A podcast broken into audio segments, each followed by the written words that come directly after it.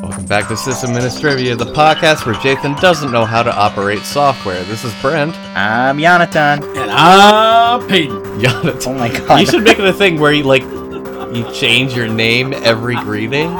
Who me? Yeah, you. Well, it, it really it's like the only element of surprise in an episode, so I got to keep people engaged. That's my job. True. Also, that is not how you drink scotch, my friend. I kind of Oh, like this actually. So we should we should clarify. So we normally use Mumble to get the audio going between us and there. Hayden and I are working fine. We're working great. We're better than great. We're better than great. Jathan can't seem to get his Mumble working correctly. We can hear him just fine, but he can't hear us. I've tried everything. I reinstalled Mumble and new version. Yeah, yeah, I yeah, restarted whatever. my whole computer. Which Whatever. So the point Anyway. is, we are using Google Hangouts for at least just for this episode. So now Jathan and Hayden I turned my camera off because I, for whatever reason, I have shitty enough bandwidth as is. So, which I shouldn't because I'm on I'm on FiOS and I've got a pretty good up and down. Yeah, there's got to be something wrong there. I wonder. Yeah, I don't know. I wonder what Probably it your uh, your. I feel like it's a housemate, honestly. I feel like they're streaming Netflix or something wha- every time I record. No, they're not streaming it- it Netflix. feels they're like that. torrenting. They're, Or know, no, my I don't think my housemate's really torrent. I don't think so. you know what I'm saying. You know what I'm saying. Maybe they watch a lot of porn all the time. Are, are they? I don't think that's gonna do it. Number one. It's kind of like the witching hour for porn when we record, isn't it? Yeah, kind of. Excuse me, the what? Well, nobody You said watches porn at like 6 a.m. really, unless they're still awake from the night before. But like 9 o'clock All right, or 9 Judgy McJudgerson. I'm not judging. I'm just saying nobody Brent. does it. He said the witching hour for porn. Okay, the witching hour for porn. That's what he said. Like there's a there's Right. a, there's a witching hour. Um, For No. porn. I got is, it. This is not Utah, buddy. Sorry. It's when people hop up on there. By the way, you know that Utah has the highest amount of oh, the highest. Yeah, yeah. in the United States. That's not Surprising. Yeah, I surprising. remember seeing that. Well, I mean, they're yeah, they're a bunch of depressed Mormons, I guess. But, you know, whatever. Whatever. All right, what were, what were you saying, Jathan, about why you couldn't get Mumble to work? Well, I really wasn't saying anything more about it. Just that it wasn't working. Maybe it's because I was watching too much porn and I got a virus. It's the witching hour. What? Oh my god. Oh, it's gonna be a long ass episode. It is. It's really good. All right. Wonder if that's the problem, man. Better contact Pornhub and ask them. Hey, uh, by the way, I found out today Tech via Yeah, This uh, could not be a coworker good story. that Pornhub has a VR section. I think I knew that already. Yeah, I actually think that I heard And if that. not, that's kind not. of common sense. Porn is basically has been the driving force of the most Oh, yeah, recent technical absolutely. outbreaks for like the last thirty years. Well, Betamax and VHS. The reason why they went to VHS because the porn industry. Yep, DVD and DivX. Yep. Yep. Oh yeah. Oh yeah. Absolutely. What? what a fucking weirdo. So, no, you're you're you're too young. Don't worry about it. I'm worrying about it. No, it's you don't creeping me out. You, you, you don't Turn know. your video off, Baden. DivX was a thing at one point. Don't worry about it. Do you know where your And- camera is? Can you not? Oh my gosh, this is why I hate video. It's so distracting. I, I have this, I literally have it off screen. Like, I, I tucked it under everything else so I wouldn't have to look at it. Thought he was cute for Because, a while. because meanwhile, Jathan's sitting there, like, just staring at the video feed. I'm not. I'm actually looking at the notes. Okay, gosh. Alright, so, anyways, this episode we actually have some content. um, Yeah, we do. We'll be talking a lot more in depth about like VPNs that you can implement for your con- your I almost said for your country for your company. This isn't China. My god. And we'll be now it's a really complex topic. Actually both of these are, but we'll be covering some basics about email. Um, I want to keep it kind of light for this episode and maybe go more in depth in, about email later on, but for now, you know, we'll just keep it pretty surface. Yeah. What's everyone drinking? Go ahead, Jathan. Oh, I am drinking a seasonal brew from uh, Avery Brewing Company, which is in Boulder. It's called Chai High. It is an ale with spiced chai tea added. I thought it was going to be really nasty, but it's actually not so bad. I don't mind it. Cool, man. Paid him? I am drinking my Grant's blended Scotch whiskey, the Family Reserve, family owned, established 1887. Yeah, whatever. Yeah, it's almost gone. When you have people over drinking with you, it tends to go by fast. Yeah. Yeah. I have my good old standby. Standby. Wow. Stand by. my standby knob creek. Stand by. you. I feel like you haven't had Knob Creek in a long ass time. yeah, dude. Mm, mm-mm. Mm-mm. No. No, I, I I think I had it like three episodes ago, two episodes ago. Hmm. Okay. All right. It's been recent. It's Has been it? recent. I'm fairly Has, certain. it, has it really? Because I don't I'll have to listen back. I don't recall you mentioning that uh, recently. Well, conveniently, you can search the the notes for not That's very true. I should do a grep on the notes and see if I can pull up. You don't need you don't even need a grep. You can just do it. You can Oh. search it right in the wiki, Yeah. and it conveniently arranges the results in order of when the episodes were released. What? No So- way. You mean our website is that awesome that it does that? No, it's No, not. But no way. it, it it does that, but it's not. I wouldn't say it's awesome. It's, I I really need to get back to work on that. Yeah, we. I need to help too with that. So okay, are we ready for other fun and exciting things here? Yes. I think we're ready for news. News. Yeah. All right. This is Baden with the news. All right. So the first item we have up is the Reddit article "Quitting a Now One Man IT Shop." And this is actually from the IT Career Questions subreddit. And a gentleman joined an, IT department for a mid-sized law firm. And there were four people there. There was a database guy, there was a help desk guy, and then a help desk girl, but she also did application training. And then there was this gentleman who was the server and infrastructure guy. And then all of a sudden, their support staff was was slashed. The IT was not spared. and The database guy and help desk guy were terminated. So the two the two senior guys, and then uh, so it was just left to this this server infrastructure guy and the help desk girl. Uh, she left to salvage her relationship because she was working every other Saturday and, and all kinds of things. Basically, his question was is he, he had a question was does, should he feel bad for leaving? And a lot of the responses were undecidedly no, you should not because they really don't value your you know your where you are so to speak. So anyway, that's going to be on our on our notes there. The next thing we have is that Edward Snowden has designed a phone case to detect data monitoring. Now I saw this and my first thought was "Uh, how and the image is i guess an iphone and it's got some extra pins on it it looks like it doesn't actually fit in there because i just had an iphone 6 open and i can tell you that there's not enough space for this kind of crap in here but apparently the case is supposed to alert when uh, when you it monitors your wi-fi bluetooth cell data and radio usage and it's supposed to alert via the case when it detects something. It's a prototype and it's available for purchase or some such. There's not a lot on it actually. I just It- I, I found it yeah. interesting. I found it interesting because he's like, "Hey, look, it'll detect data monitoring." Well, how? You know? It seems like more snake oil to me, but Sure. Absolutely. Just a, it's just a, in my opinion, it's just another thing that's like people are like Edward Snowden is the best. He's a hold on a minute. You know that doesn't necessarily mean anything. The use next signal, use Tor. That's Sorry, keep going. That's okay. So the next thing is also another Reddit, ar- Reddit article about adding shebang lines to your Vim files automatically. And I kind of wanted to just bring this up in the news and then maybe talk about it just just for a couple minutes because we did talk about scripting last time. Mhm. And uh, basically, my thought was, you know, do you guys agree with having something like this in your in your VimRC or whatever? Mm, I vote no. Uh, Yeah, I, I yeah, I It seems I lazy for one. yeah. But also, like for me, especially at work right now, I always use Python 3, but some people are still stuck on Python 2. So we implemented, like, I basically implemented a policy. So I have a git hook that checks if your shebang that includes Python has a 2 or 3 appended, and if it doesn't, it rejects it.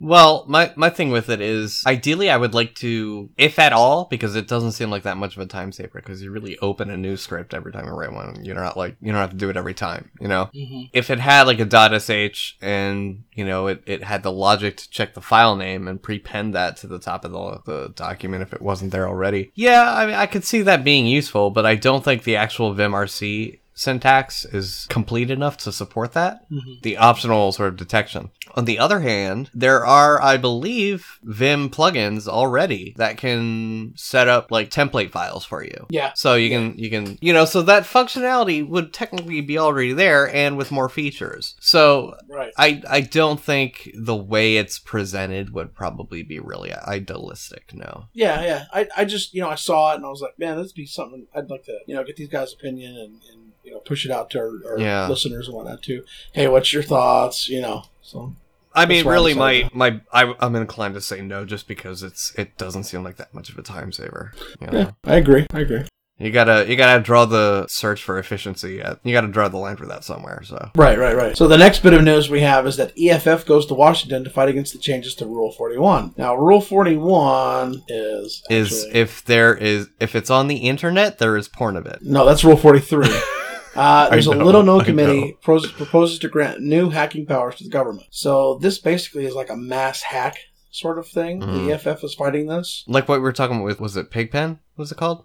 Uh, Playpen, yeah. Playpen, yeah. So Yeah. this basically will allow, if Congress doesn't do anything about it, so it's it's set to go into effect uh, in Mm. two months, less than two months. It'll make it easier than ever for the FBI to infiltrate, monitor, copy data from, inject malware into, and otherwise damage computers remotely. Now, remember, of course, we had that ruling we reported on a few episodes ago where the judge said that if it's connected to the internet, you don't have a right to privacy. So Mhm. this is also something similar to that, and you know they'll be able to just, you know, oh, we think he's got something on there, so we're going to go ahead and, and compromise him and find out what's going on there. So uh, let's keep an eye out for that. Last bit of news: Samsung is stopping sales of the Galaxy Note 7. Obviously, if you're if you unless you've been living under a rock, you're aware that the Note 7 explodes while being charged. There are reports of people who are returning them getting fireproof boxes to send them back to Samsung. Samsung has experienced an 8% drop in stock prices for Samsung electronics. Yeah, I would not keep using your Note 7 if you have one. Get, get rid of it. And that's it for the news. I and you know what? I almost got a uh, a Note Seven. Glad I didn't. Yeah, man, I'm And I thought it was bad that my uh that my HTC One M8s like the the charger port keeps snapping. what really?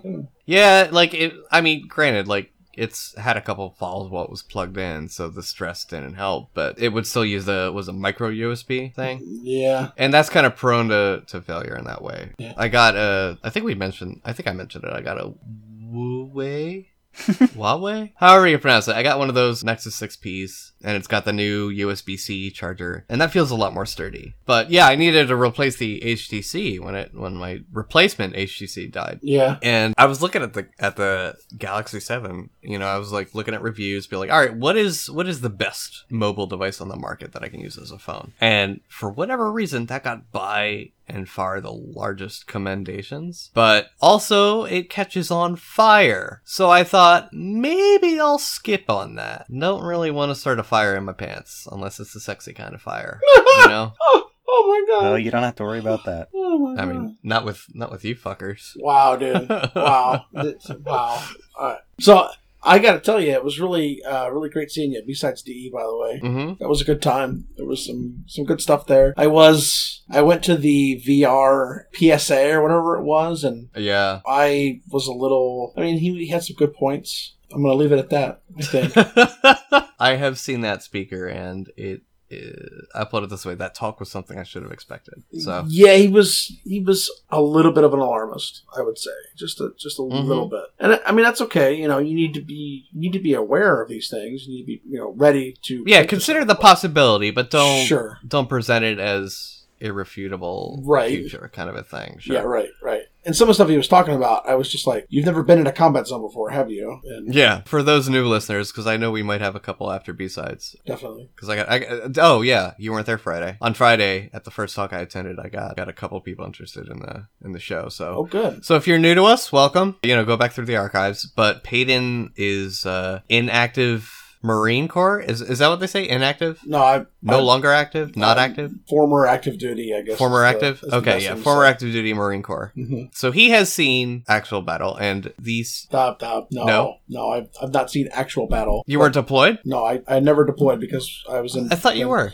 No, I was in when Clinton was was in office. So the time of the, Uh, the time of the great peace activists there. Uh, Yeah, yeah. What I had to deal with. No, Okay, I, so- I never professed to being deployed. Sorry. Got it. I- No, you you didn't, but I, I that was the assumption I made based Oh, on okay. stories I've heard from you tell. But got it. So that was all domestic. Okay, got it. Yeah. yeah, Sorry about that. No worries. No worries. Not everyone Yeah. to go anywhere. But anyways, the point being, Yeah. Peyton has significantly more hands-on experience, I'll, I'll say, with the armed forces than this particular speaker did, and I think it showed. So yeah, that's. But yeah, B-sides was good. It was good. I will probably be at B-sides Philly. I managed to snag a ticket. If you don't have a ticket already, don't even bother getting on the waiting list because it's it's you're not going to get a ticket. Sorry. Is there? Um, have you seen the the talks and the speakers and whatnot for that, or No, we were talking about this just just before we started recording. Well, I was- um, I was- I haven't seen yeah. any of the talks listed. No. I'd be curious to see what's actually going to happen. I mean, they're sold out and there's no there's no speakers Yeah. or anything like that. You know, But I mean, B sides are again like really grassroots. So it's DE is is B sides Delaware is is like one of the more put together ones. yeah, And even then, they're kind of slipshod. So, sure. like, no offense to you to you B sides organizers out there. I know you work hard and all, but like, you know, it's it's a free con, and you know, sometimes these things happen. But that's okay. You know, that's I- that's part of what makes B sides B sides. I thought it was uh, I thought it was a great con. I, I really I did. There's a lot of really good knowledge out there. The presenters, or the organizers, best definitely. Uh, I feel like did a good job, Mm. in my opinion. Yeah, yeah. So I'll be at B sides Philly. I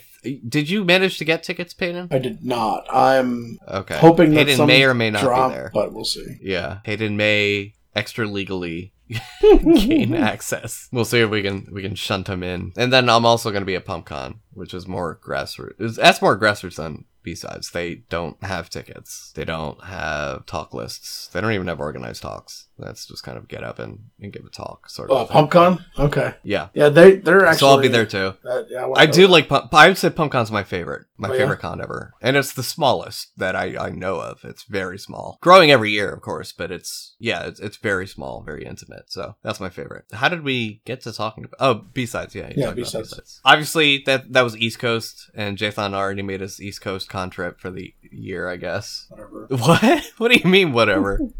He we told you to come. What to hope? No, no, no, B sides. Oh, oh He he came to Hope, yeah, but yeah. I I told him to come to B sides and he didn't. He should have. I only Oh, went to Hope to see beaches. okay. I didn't know then, but in hindsight, that's what happened. Okay. In hindsight, retroactively. Yep. Yeah, I don't know. Let are you guys ready to move on to discussion? Yeah. Oh, Dragon Sun. yeah. Oh, Okay. Yeah.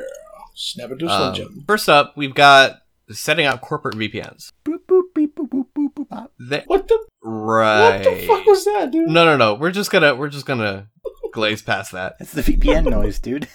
That's not what a VPN sounds like at all. I I don't think VPN sounds like anything. That's I don't know what that was. That was R two D two. Huh. All right. That wasn't. That wasn't even R two D two. I, I gotta be honest with you. That wasn't even close to R two. That's weird. I just always thought that was the VPN noise.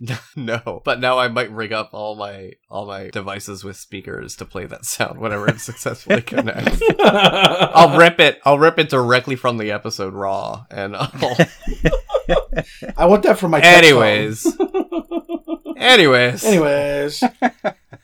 So there's there's a couple options you can do. For a while, the ever present one was the quote unquote Microsoft VPN. hmm Was like the eponymous corporate VPN. And that uses PPTP. Was it because However- it was easy? I presume. I, I don't know. And was that really? Uh, and I'm sorry. I would say just prep. I would say prevalence more than anything. Just Windows had a much bigger share back then. So, Linux has gradually been overtaking that, but so you're saying was it designed for Windows Server or was it for Windows clients? both. Okay. Yeah, and then a little bit later, you had a, a Linux version that can function as both a client and a server. Sure. Okay. Anyways, however, that is known broken. So don't use it. It's so broken at this point that the new iOS and Mac OS uh, Mac OS, which is Yeah. the, the next iteration of OS X, Mac OS Sierra, Sierra. they have stripped totally stripped support for PPTP. So that's how bad it is. When Apple actually makes a decision that something's insecure and they actually do something about it, Wait, really? you know it's pretty bad. Right, really? Yeah. They, they've they've completely. They dropped support for PPTP. Yep. Wow. Yeah, we actually announced that as a news item. I think. I think yeah, yeah, I think Yeah, we did. So you know when Apple actually makes a stance on something security wise, it's a big issue because I don't know why I didn't remember that. That's wow. Okay. yeah. So there's that. There is IPsec, which is typically the protocol that Cisco VPN gateways use. They use a very specific subset of IPsec, you know, IPsec IP1 and, and so on and so forth. Specific configuration of it. IPsec is a very complicated thing because there are so many ways of setting it up. You can define you know, certain algorithms, ciphers, certain connection rules, certain policies, certain ways. Like if you're coming from this network, you can only connect to this one, whereas if you're coming from this network, you can connect to all these networks, you know, very, very complex setup, very, very prone to that, I should say. hmm But it is now probably the only widely supported VPN protocol that still has a good open source implementation, and it is fairly secure. As if you know what you're doing and you do it right, it is fairly secure. But that's pretty much the only thing you're gonna find native VPN client support on on like Android and iOS and macOS and stuff. IPsec would be the way to go there. Yeah. The only change there is Windows doesn't support the Cisco version of IPsec. You know, the IKEv1 and, and XAuth Not uh, by default. configuration. No, at all. No. You need to ins- you need to install Shrew Soft to for it to even support it. I thought which is you a could third just party application. basically install basically install like the Cisco AnyConnect client. the AnyConnect does not work on Windows 10 and maybe Windows 8. It, I think well, we need to verify that because at, I well, all right. Listen, I work for a VPN pro- provider. I know that, so it's inaccurate. So- it does work, but it requires a bunch of registry edit. no, because reason and, and reason I'm even questioning this is Yeah. I actually just worked with a user today, and I don't normally do desktop support, but this person just wandered in and they're like, "Hey, I'm trying to get the VPN connected, and we have Cisco VPN at CU. It's not something I maintain or we maintain. It's a larger sort of campus deal. Mhm. And uh, this person was running Windows 10, and our main campus IT organization had instructions posted for Windows 10 that we followed, and it wasn't. I mean, we just installed a specific version of AnyConnect, and it worked fine. Hmm. I haven't heard that even working. I will. Uh, I've I'll see if I can get permission even to mirror those instructions. Sure, yeah. But uh, from what I've seen, the only way to get AnyConnect working in Windows 10 is to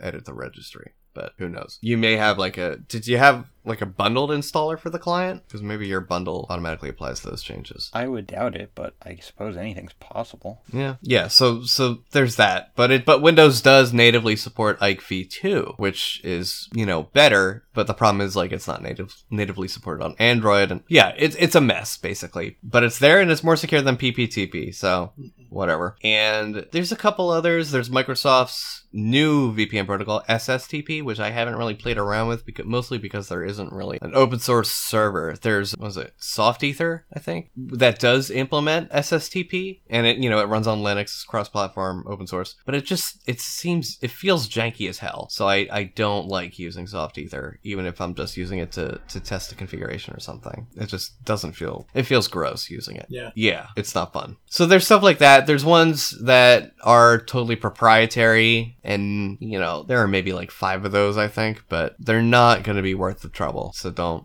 don't bother with them. And then my favorite is OpenVPN because it lets you it lets you do things at a much lower level and in a much more simple way than IPsec. Yeah. But it's just as if not stronger than IPsec. So it'll get you up and running way faster. Again, you can define how like what encryption algorithms you want to use for it, it supports compression, all these other things. But the difference is like you don't really need to take your time and set up a policy in the VPN. You can do that right at the firewall level because OpenVPN is just that low level, and it's it greatly simplifies everything about it, and you can do and you can still do some really complex stuff with it. So that's my personal recommendation is OpenVPN. Now the problem with that is there is nothing with a na- native client for that. I mean, except for like pfSense has a native client and server, I think, for OpenVPN. Yeah. And OpenWR, no, OpenWRT doesn't anymore. They used to have a fork that had it installed by default, but I don't think they maintain that anymore. Hmm. DDWRT has a fork with, or has a version with OpenVPN client installed. But for the most part, like most operating systems, mobile devices and stuff do not by default have an OpenVPN client installed. Yeah. So there's there's that to to consider. I don't know. Has anyone else set up any sort of VPN for a, a corporate environment? I have not had. I have not been able to. Basically, my job doesn't let me do things like that. Um, we have a guy who does who does all that, and we use the Cisco Hmm. AnyConnect, or I can use the OpenVPN since I use a Linux OS. You mean OpenConnect? Yeah, yeah, yeah. Okay. Yeah, OpenConnect is is the open source client alternative to AnyConnect. Right. Mhm. OpenConnect and OpenVPN are different. They're totally different protocols. Sure, sure. Yeah. What about you, Jathan? I know you've mentioned some hijinks with VPNing, Yeah. but so, I don't know how much you can go into on air. Yeah, so I mean, I know I said it a million times, but just to reiterate, if you're only listening to this, our IT organization sort of works alongside or underneath the campus IT organization. So we just piggyback off their VPN. We have been having more and more issues with it though. Like uh, back in the middle or middle late July, somewhere in there, we were at a conference actually, and it was like the whole IT staff, and we were up in Fort Collins. So you know, we were only about an hour away from campus. But while we were gone, main campus had this huge DNS issue, and we couldn't actually access the VPN while we were gone. So Why would- fortunately, Why would that prevent you from accessing the VPN? I, I don't entirely know. Mm. I imagine it's a variety of things. One thing is the one thing I'll say is our VPN I don't think is appropriately sized for the number of people that are trying to use it at any one time. Mhm. Like there's times you just can't really get a lease for a DHCP address on the VPN. And Okay. God forbid if anybody from IT is listening, I'm sorry, I'm just telling you how it is. Like this is something I've experienced. So I have devised my own methods for accessing things in those situations. And I actually I had never told anybody else at work about it until that day, but I was able to access things through those means. And they were a little sketched out at first, but it did actually prompt a conversation of whether or not we should run our own VPN. Because there's really only like six of us in my mm-hmm. IT organization. And so I offered to set up OpenVPN for all of us. And we haven't really revisited that discussion at the moment. So I'm not really sure if we will end up doing that or not. My guess is probably no, Mhm. which, you know, it's kind of whatever. I never have had an issue getting in because I've got several ways of doing so. And that's all I'm going to say about that. Right. Yeah, and you bring up a good point. Like, I don't know how big the allocation is for uh for that campus VPN that you use. I'm presuming it's a 24, which is 100 and or uh 254 usable addresses. no, it's got to be way more than that, man. A slash 24 is is 254 addresses. No, it's- I mean- you're saying it's not a 24. It- or there's like, it's round robin somehow to multiple subnets or something because I guarantee there's way more than oh, that how you in terms of people that. using it. I don't know. Okay. I, I honestly. it might be a 16, which is 256 raised to 256 minus 2 or minus 4. I mean, I just imagine the university in Boulder alone employs like thousands of people, plus students, which is Okay. 30,000. And at any point in time, if you need to access library resources or anything, the solution for that is a VPN. Hmm. So. Yeah, I don't. Mm. Yeah, so, well, my the reason I, I go back to it though is is that's a, a good consideration. Is you not e- need to only consider that the ama- the number of clients that you will be connected. Oh, absolutely. So you gotta yeah you gotta watch like system load, which usually isn't that much of an issue. You gotta watch network load, which is gonna be where your big bottleneck is, and more on that in a second. And then you gotta look at you know like address space allocation. Right. Yeah. Make sure it's big enough to support everybody. And the other thing I'll say, and this is going to sound stupid as fuck coming from me, because you all know, or, you know, you who listen and actually like hear me speak words and say things, which is probably like two people. You know that I can only get to my uh, VPS if I'm on the VPN, my VPN personally. You put it on the same subnet as the, your uh, your school VPN, didn't you? no. What I was going to say mostly is if you are somebody who needs to have access at a moment's notice, I don't think you should just rely on a VPN for that. Oh yeah, that did that did bite you in the ass recently, as I predicted it would really. eventually. It didn't really bite me in the ass. I mean, I Well- I flat out said to you, I'm going to do this and I'm going to get disconnected, so I'll be back. But I also use No, a- I I feel like there was something that prompted that though. no, there it was when I was trying to basically rig up multiple VPNs on a single system, and I knew Oh, that one was going to fuck over my routing table. But I also think, you know, again, and I've said it a million times, I can do that because Linode has Lish and stuff like that. hmm Which again, I shouldn't just solely rely on that, but the chances of both of those things breaking at once are somewhat minimal. But also, like, there's nothing on my VPS except IRC, really. So, like, if I need to get to IRC that bad, I can probably just log in somewhere else. I, I I mean I guess, but you know, further into that is if you know you're going to be have going to like have clients at home connecting, like you know, for a staff VPN, you're going to have like road warriors is what they're called. Yeah. People who telecommute or your sales team is on the road and they need to access like company only resources, stuff like that. It's important to take into consideration number one what their local what their LAN allocation is going to be because you you don't want to conflict with that because that's going to cause major problems if you do. So usually I recommend picking something in a really strange RFC 1918 address space like uh 10.13.16 or 172.5 dot 20 or something, you know, like something really unlikely to be picked by another network. Yeah. I would say as long as you stay out of the 192.168.0.0 slash 16 space, that's going to account for uh, maybe 90%, more than that, maybe uh, 98% of that LAN conflict issue. But the weirder you can get with your with your subnet there, the better. And you know, like I said, clients and the the thing I wanted to mention about watching the bandwidth on that output and input always always always always always and there are multiple reasons for this but always use selective routing whenever possible one of my big pet peeves is when i would get a gig and you know i would need to use their vpn and they would just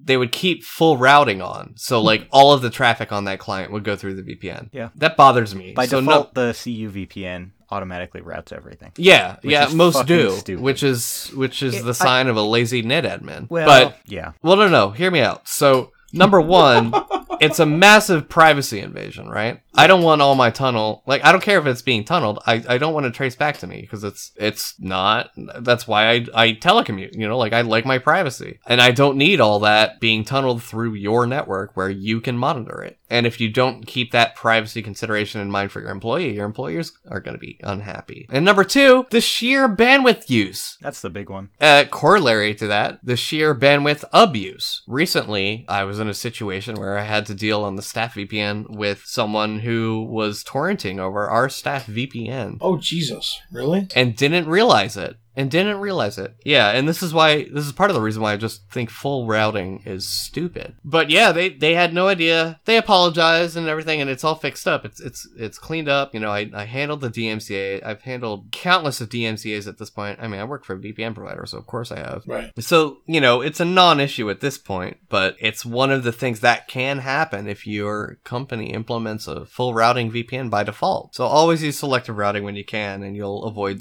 you'll avoid so many problems.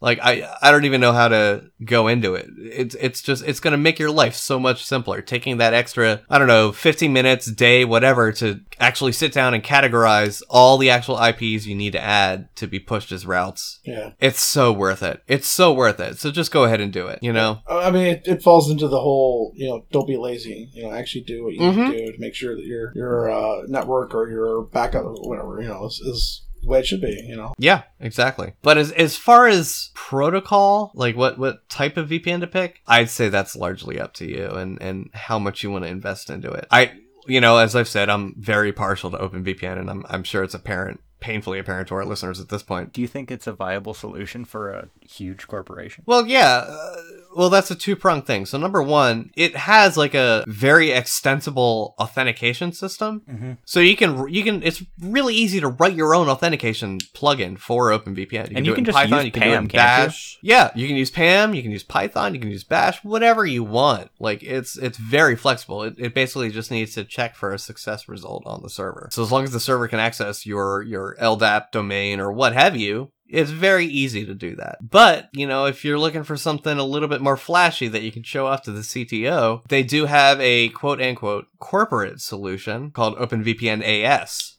called Access Server. And that's pretty much plug and play. You know, that's very turnkey. They they try and make that as easy to use as possible. But yeah, so I would say it's it's viable depending on whether you go with OpenVPN, the the open source community version, or OpenVPN OpenVPN AS, the the paid for commercial version. Yeah. That's up to you and and what your the limits and capabilities of your department are. Yeah. Hmm. Interesting. That answer, does that answer your question? To an extent, yeah. I guess I have never been, obviously, at the ripe age of 22 in a position to make that kind of decision. But the nice thing, I guess, about a paid for service is kind of like if you have some kind of issue with the VPN that's provided by somebody else, you don't get all the blowback necessarily. But well, it's st- but it goes OpenVPN. AS is still self-hosted, but you you have the option for corporate support is the difference Got there. it. Yeah, well, and the and a other web GUI. The OpenVPN AS Yeah, well, does come with a web GUI as well. but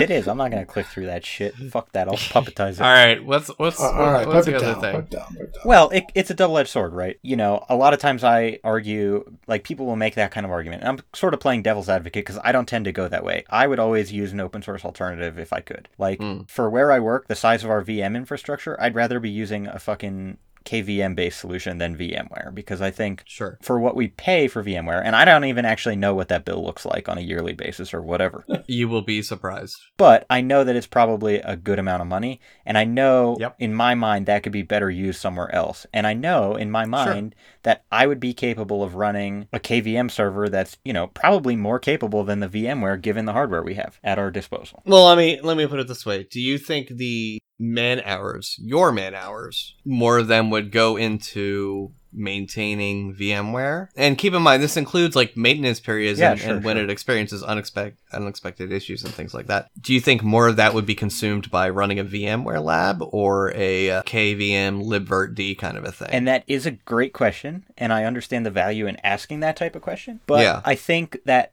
by the time you set up an entire, and I'm going to keep rolling with this example of VMware, or uh, yeah, VMware and KVM. I think that by the time you get through the process of setting up, uh, you know, libvirt, and you take care of managing it in some kind of automated fashion, and you take care of like the storage and the storage backups and stuff like that, I think that you've learned so much more than you know in terms of visibility about your system than you get with VMware. That and the other thing is, is like it's not like you call VMware and they're like, we're instantly going to fix your problem. So you know, even if you had to spend two hours on the on the internet googling a problem that you might have that's causing an outage, I think that warrants a faster response than you'd get from VMware. Still, in my opinion. Mm. I, I don't know. I mean, that's the thing. It's hard to take on that responsibility for that reason because you never know what's going to go wrong, right? sure. So you, Well- you have to be fairly confident in your ability to not only know about the product as it is, but to know or to be able to troubleshoot a problem that you might not expect. And that's any systems administration role. Like you never know exactly what's going to break or in what way. But Murphy's Law and all that, yeah. yeah. Yeah. But going back to a VPN specifically, for me Mhm. personally, I've been rolling with OpenVPN since I started using Tectonic, which was when you were working there. So Yeah. So that's you know, I've run OpenVPN in a pretty bulletproof fashion for a long time. And fortunately, I've had you to ask, who obviously you do work for a VPN provider now, but you didn't back then, but you Mm. still knew a shit ton. So, like, if they were to approach me and say, You hey, know, you know why? You know I I knew so much about OpenVPN? Because at that point, Tell us. Tell us why. well, it's it's two part. First I was part, hacking like the, government using OpenVPN. No, I wasn't doing that back then. I was doing that back then. Oh, he's doing it now, though. I worked for. He's- he's doing it now, yeah. I worked for like a tech support place that was primarily Linux centric, and I picked up a lot of OpenVPN experience there. But then later at Tectonic, I may have set up a VPN gateway on my workstation. Oh, solid. so yeah, Really? So basically, something that someone all three of us know has done Yeah. to an extent. So here's the thing, though. It's like, yeah, obviously, we're talking about two different things. So if, if someone Mhm. were to approach me tomorrow and say, hey, could you run a VPN for 10 to 20 people using OpenVPN and do it for less cost than we'd pay for a Cisco product? Absolutely. absolutely. Because in my experience, OpenVPN is solid as long as you're running it, you know, you're not using beta versions or some shit. It just works. I mean, there is some configuration that goes into it. You have to think about it a little bit, you know, Mm-hmm. you adjust the compression to your situation, whatever the case may be. It's easy. But you can have a you could even have a good solid configuration with just their quick start. Absolutely. You know, Their Yeah. quick start is fucking fantastic. I love OpenVPN's documentation. I always have. I've never had a bad experience with it. But if someone were to ask me the same question like you did about KVM, I'm not sure. My honest answer is like right now we obviously have VMware. I'd love to do them side by side for like a year or 18 months and then make that decision. If after 18 months it seems like it's feasible to manage something like the VM infrastructure in house, great, let's migrate it. Do it. And I think that's a good way to approach things, really, because especially even, uh, you know, like thinking about Red Hat licensing. Let's say you're a smaller corporation. Maybe for the first two years you get a support contract, but after that everything's going okay. You have more competent admins, you have more hands-on time. Maybe you back off from that and start to utilize those funds to, you know, train your admins more, hire another person, whatever the case may be. But I just think there's different ways to go about skinning the same cat in that capacity. hmm Mm, yeah, I can I can see that being the case. That actually That would be a good very discussion topic for a future episode, actually. Yeah, I agree with that. Is just what um basically like how to make the decision for purchasing a product versus rolling your own. yeah we can do that. And we, I'm sure we could get a guest for that one. Oh Ooh, yeah, that'd be cool. yeah. That would be very. cool. That- That'd be a good guest episode too. That actually ties into. Are we done with VPN? Are you guys? We are we are done with VPN. Yeah, I'm pretty much done. Sorry we- we, got we- off on okay. a tangent, but If we talk about VPN No, more, it's- I think it's we're good. gonna go nuts. I, I honestly, I love. moral I of the love VPNs. use I your think I'm the only. I think I'm the only one of the three of us that actually is like super stoked about VPN in general. But I mean, whatever. I think it's awesome.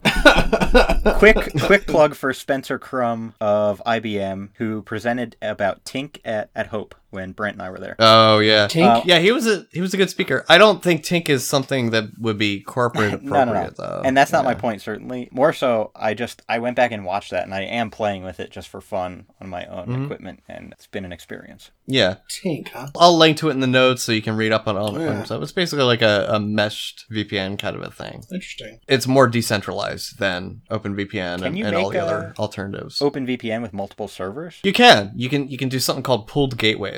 Huh, okay Ooh. yeah that's pretty so cool. it's yeah, so you can have it, it's basically like a cluster of VPN gateways. It's I've never experienced with it extensively myself, but it's something I can easily do if I if I care to. Yeah. Anyways, so relevant to the whole you know do it yourself versus get a corporate solution kind of a thing is our second topic for this this episode email. And Hillary Clinton is a is a expert on this topic. We have Hillary Clinton she as a guest. obviously knows how to roll her own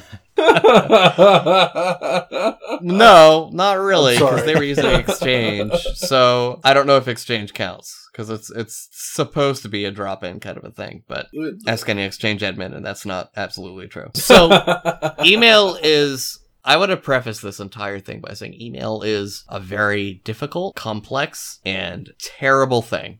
it's it will make you rip your hair out if you have to admin at at least one email server. email is an old ass technology It is. And back Uh, when it's it was- been well, it's been it's been frequently updated to support new things. yeah and so it But- kind of goes two ways email is very vetted in that the way it works is pretty set in stone and understood by a lot Very of people featureful too. Yeah. But at the same time, compared to something like, you know, XMPP, which has a sort of guidelines for laying out new standards, I don't think email necessarily has that quite the same way. It does. It's called the RFC. Yeah, but isn't there only like really a few RFCs that actually pertain to the different protocols? For email? Yeah. No. Are there No, really like a, whole shit ton of, of RFCs built on it? Mm-hmm. Hmm. Mm-hmm. Yeah. There's well, so with IPsec, sorry to go back to VPN for a sec, but IPsec has an RFC on how to read our IPsec RFCs. Yeah, well, you and read I'm it, so thanks, almost positive. Yeah, yeah. And I have a feeling email has something very similar. The problem is, so you've got three major things. You've got POP, IMAP, and SMTP. That's the modern email configuration, right? And then you've got older ones like Unix spooling. That's still technically email. oh god! Oh god! Well, and it's still in use in some places, to be fair, so Sure, it's worth sure. mentioning. Yeah, The And IRS it's- still uses it. really. Oh, it's I'm, terrifying. I'm, I'm, I'm kidding because of the t- touch machine. oh, right, right, time. right.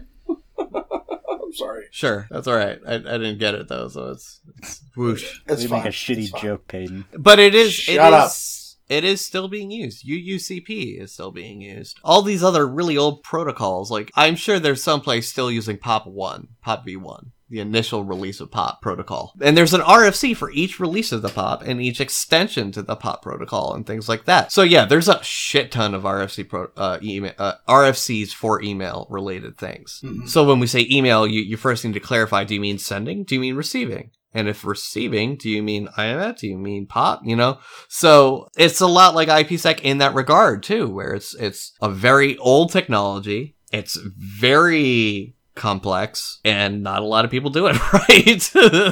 it's really easy to do email wrong. Probably even easier than IPsec because you know there are already so many open relays and things like that because of misconfigured mail server. And that's how spam happens. Yeah. You know, is a misconfigured email server. Nine out of ten times, unless it's a compromised email account, you know, nine out of ten times it's going to be a compromised, an, a misconfigured email server. so check your MXs and yes. I, I remember setting up, you know, the the email server that I run and Mhm. just being almost overwhelmed at Yeah. some of the stuff It's- that you had to set and make sure it was running and make sure it was was was configured properly. I mean, email people assume that it's just you know you just type and go, and realistically, I mean, it's kind of a pain in the ass. I mean, I mean, realistically, you know, hmm If you ever want to, if you ever doubt that, open up your your email client and learn how to read the full message headers. Oh, yeah. You'll see the whole path of an that an email takes, and you will like if you thought HTTP had some complex headers, email has that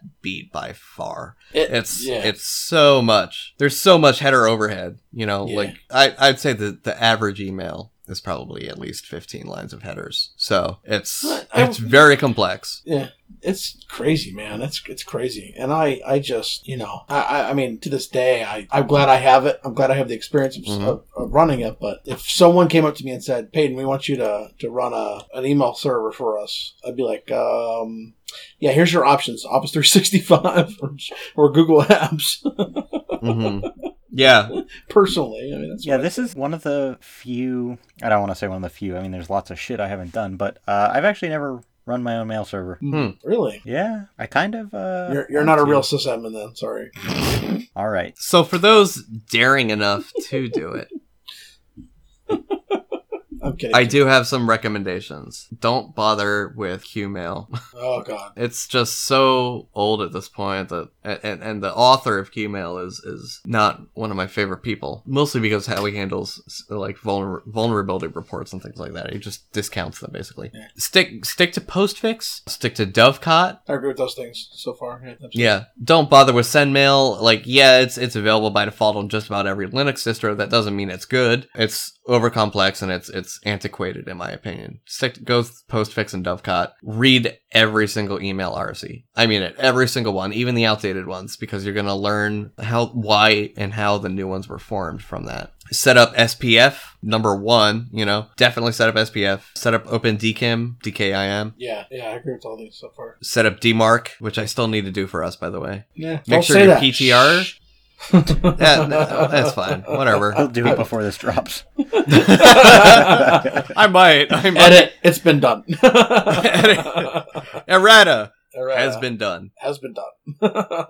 Yeah, DMARC PTR is also really important. You want to make sure those those PTR records, those re- quote unquote reverse DNS records, are in place too. Between RDNS slash PTR and SPF, that's going to cut down on ninety percent of you being flagged as spam. Yeah. So, do you uh, either of you have a good like full document for setting up your own email server? No, no. At this point, Well- it's it's I've got snippets of a working config that I have saved, and then I just adapt from there well, the Arch Wiki because it's such a pain in the ass to. The Arch Wiki has some good stuff in there. Mm-hmm. I I mean, you can certainly use that. I I would I would definitely try to compile from more than just there. Right. And I, I mean, I'll be perfectly frank here. I, I I contacted Root and said, "Hey, man, I'm I'm confused. I'm stuck here," and he really helped me get through the the worst part of it. I, I would recommend, yeah, like like Brent said, definitely read the RFC. You know, reach out to someone you trust to maybe walk you through some of the harder parts. It's it's a pain in the ass. I have a, I have a little Mhm. anecdote though about email. Oh yeah. If you guys like to hear it, yeah, absolutely. Sure. Yeah, I so I had a previous in my previous previous like job, I had a customer, a user that got a lot of spam, and we were hosting him on a Zimbra, and we had SpamAssassin and, and all that, and he was getting literally hundreds of spam emails a day. He would just his phone would just bing, bing, bing, bing, bing like that, and we said, well, you know, we've enabled the rules, should stop. I don't know what he was doing. I have no idea if he was just throwing his email address out there for everyone. He must have gotten signed up for something. I don't know. There was nothing we Mm. could do. Like we could not stop the spam coming to him. It was just incessant. He might have been sending it too. Yeah, I, Yeah. I, I firmly believe that you know he fucked something up and he was trying to blame us for it. You know, but Mm. it was just it was just constant. Like I like I watched his his phone one day. He brought it in. He's like, "Fix my phone." I'm like, "Okay." So I'm sitting here watching it, and it's just email, email. It, it was just never ending. It was never Mm. ending. I was just like, "Dude, yeah, you might need to change your email address." No, no, I can't. I, I can't do that. I can't do that. This. um. Yes. At very Actually, set you can. filtering. Yeah. Yeah. Oh, I, I told him about that. Oh, I don't want to do that either. Um. Oh my gosh. Okay. Then you're gonna have to deal with this, there, dude. I mean, you Mm. know. So yeah. So that's my little anecdote. I know it wasn't a great anecdote, but it was. I was I was I thinking was about. for the shoe to drop, like he was like involved in some scam email chain or something. But Well, he was kind of a jackass. I mean, personally, you know. that's good was- enough for me. That's a scam was- right there. he, he was he, he was one of those kind of users that's you know like you know fix it it's broken what did you do i didn't do i i didn't do anything Yeah. oh, oh okay I didn't do anything. and then he and then he brings it to me and it's clear that he's been browsing you know fucking the onion websites or whatever uh wait a minute there now you know you're you're kind of an idiot what are you doing you know Mm, yeah, what what mess have you gotten into? But I'm glad you mentioned SpamAssassin. That's another one I should have mentioned and neglected to. SpamAssassin. uh-huh Very, very important. And it even then, like you can you can spend hours and days tweaking your your scoring filtering and still come up with with spam. So another thing that helps a lot is implementing blacklists. There's a lot of good blacklists out there. Mm. Um, definitely the the thing to watch out for with that though is like ethically, I'm not I'm still on the fence about how I feel about them. About what now? blacklist Blacklists. Oh. There's some that are there's some that I would say are, are an issue in terms of ethics because do tell. you know there's there's well there's a Barracuda network appliance. I forget the name of it but Mhm. Barracuda Networks puts out an appliance that basically acts as a, a a relay in front of your actual mail server. And it will check and see if it, it's spam. It does it keeps like a distributed list. And that list gets merged into many other black public blacklists. Right. the problem with that is users can flag addresses and SMTP hosts as spam. So if you send out a newsletter and you follow all of the can spam regulations, you are legally not spam. You do everything right. All it takes is one user flagging it as spam and you're on a blacklist. yeah And that's that's why some of them I have a big problem with. uh, oh But oh i'm sorry i but I, they do help. I remember. I remember he was on a blacklist as well. He, he got blacklisted. So he was he was sending spam too, and then he would complain about that. I, I'm sorry to come back to that. I apologize. I just remembered, and Mm. I just you know it's just it's funny to me that that you know his comment was always just fix it. It's like um, you're on a blacklist. It takes sometimes never to get off one. It's, Mhm. You know, it's it's you you you fuck you you fucked up. You need to most likely change your shit. You know. Yeah. So, sort of Anyway. as an interesting thing to say about that, you've heard of Mhm. Spamhaus? Yes.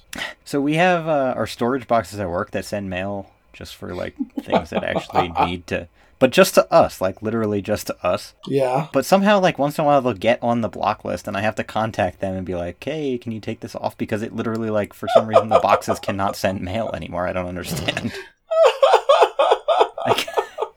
Like, it's real fucking annoying. That's that's funny, dude. I actually just had to do that on Monday. oh my god. Oh gosh, but yeah, email is very tricky. And there was a, I think we may have mentioned it on the show. There was a, a thread about running your own email server on Twitter. I ran into, and yeah, the the general community is in agreement. Where you know, if you really, really, really don't know what you're doing, or it, like if you're not if you're not extensively experienced with it and and have read the RFCs and things like that, if you don't know what you're doing, don't do it. Yeah. Really, do not do it. So I shouldn't because it. it, uh, I would.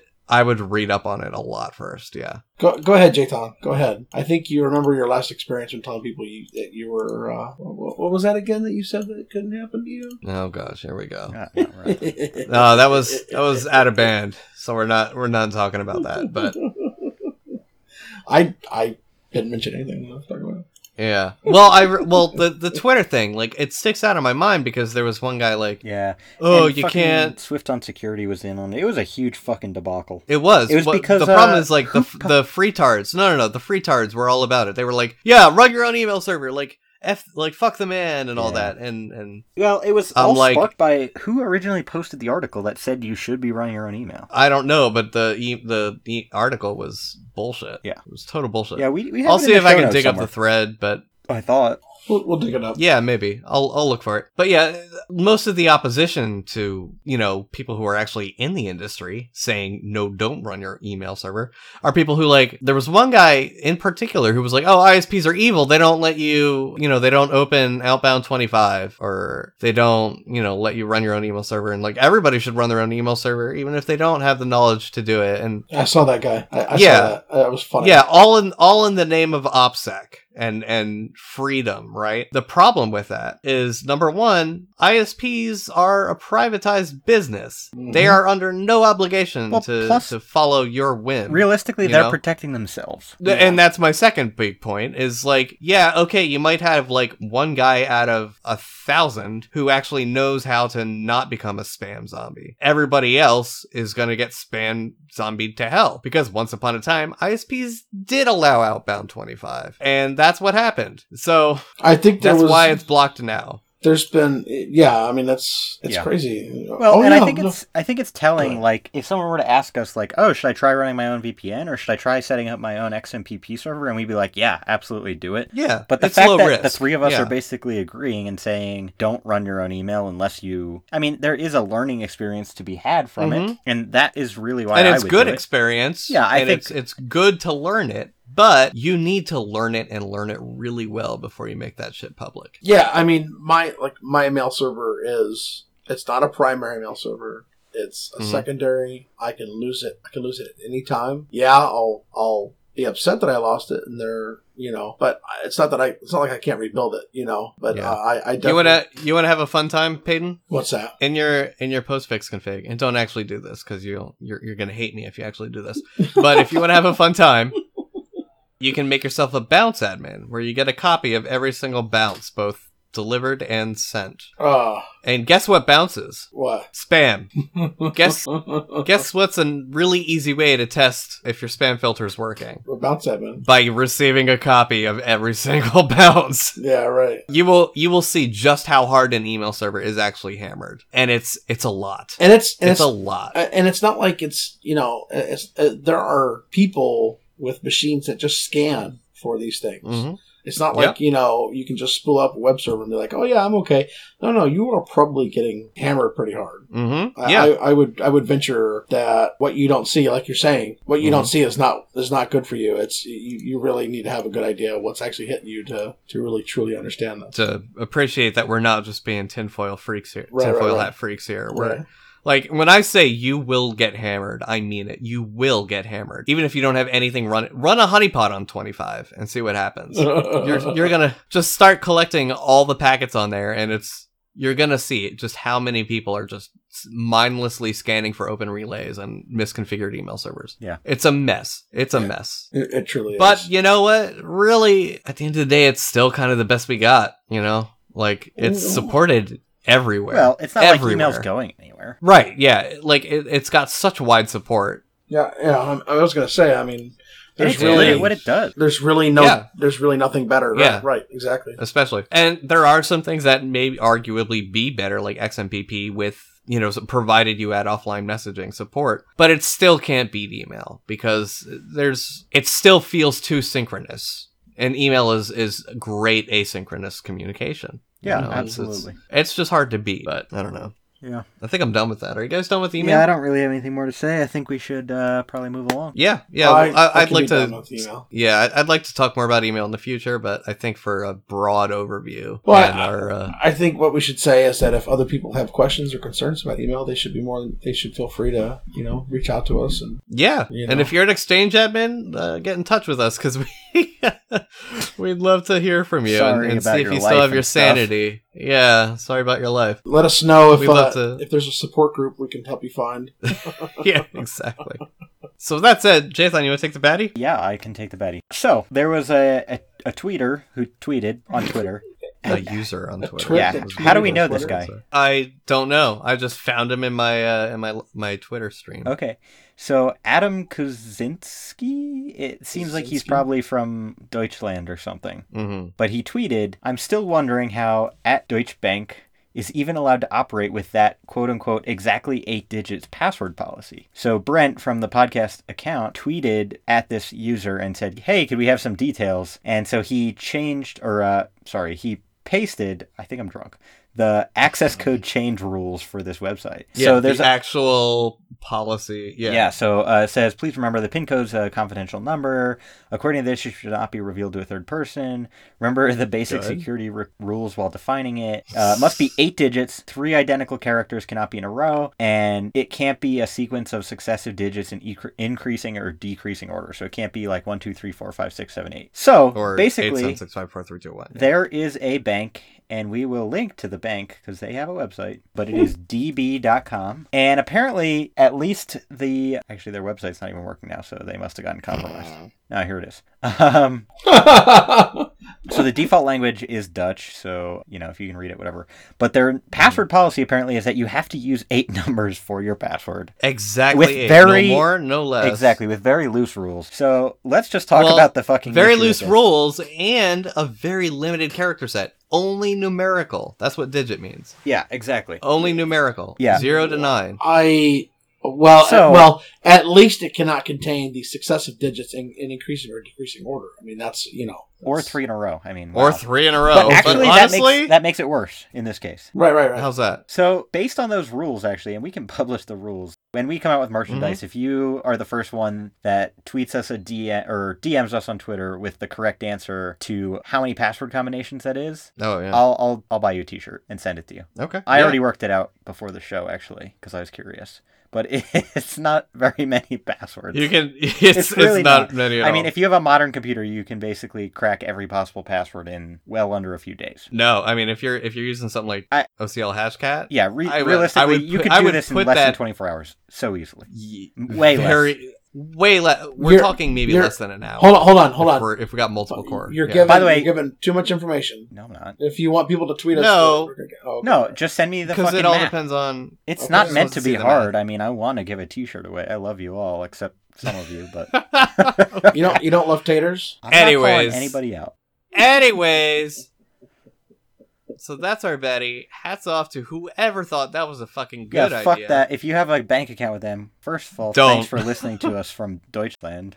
Um, Why do you keep calling them Deutschland instead of Germany? Just No, say This is an English podcast. This you're the reason why we get non-English speakers at our channel. yeah, yeah. No, in any case, if you have an account with them, fucking close it. And if you need somewhere to transfer your funds, let me know. We will we will gladly. We will Jay gladly Thad will give you his direct for you. deposit info. Yeah. Also, if you have any account names for that bank. no, just kidding. Oh gosh. Ah, ah. Did you Such a really? Did you really just say that? Yeah, fuck yeah. Yeah. I can't. I, literally, do you know how long it would take? No, just fucking forget it. Just just just don't even just don't Not- even go there. I can't even fucking deal. Eight You should numbers stop right now. with the You restrictions stop put right in now. place narrows down should- like a lot of stop right now. combinations. You should stop right now. That's Stop. fucking bullshit. Just stop. It's it's terrible. Yeah. Well, it's also fixed length. So exactly. There's yeah. no guesswork. Yeah, there's there is literally zero guesswork in there. The- okay, whatever. Yeah, just show us the math. Fuck you, DB. the- Fuck you and your bank. Yeah, I kind of want to generate a, a dictionary for that just to see how long it would take to. Also, how long do you think it would take to? I mean, I guess the account name is the Yes, wild card, but like, there's got to be some pretty common account names. I'm guessing. sure. Yeah, I mean that's that's honestly probably something you can just get with like a, a phishing page or Yeah. something. So if you go to their client logins, they have online banking for Germany, Belgium, India, Italy, Portland. Oh, Poland. Did you Oh say? Did you really Fuck say? off. Portugal and Spain. How do you? all right, this has been Sysadministrivia. Thanks for listening. I'm Brent. I'm obviously a fucking idiot. I'm Peyton. See you around.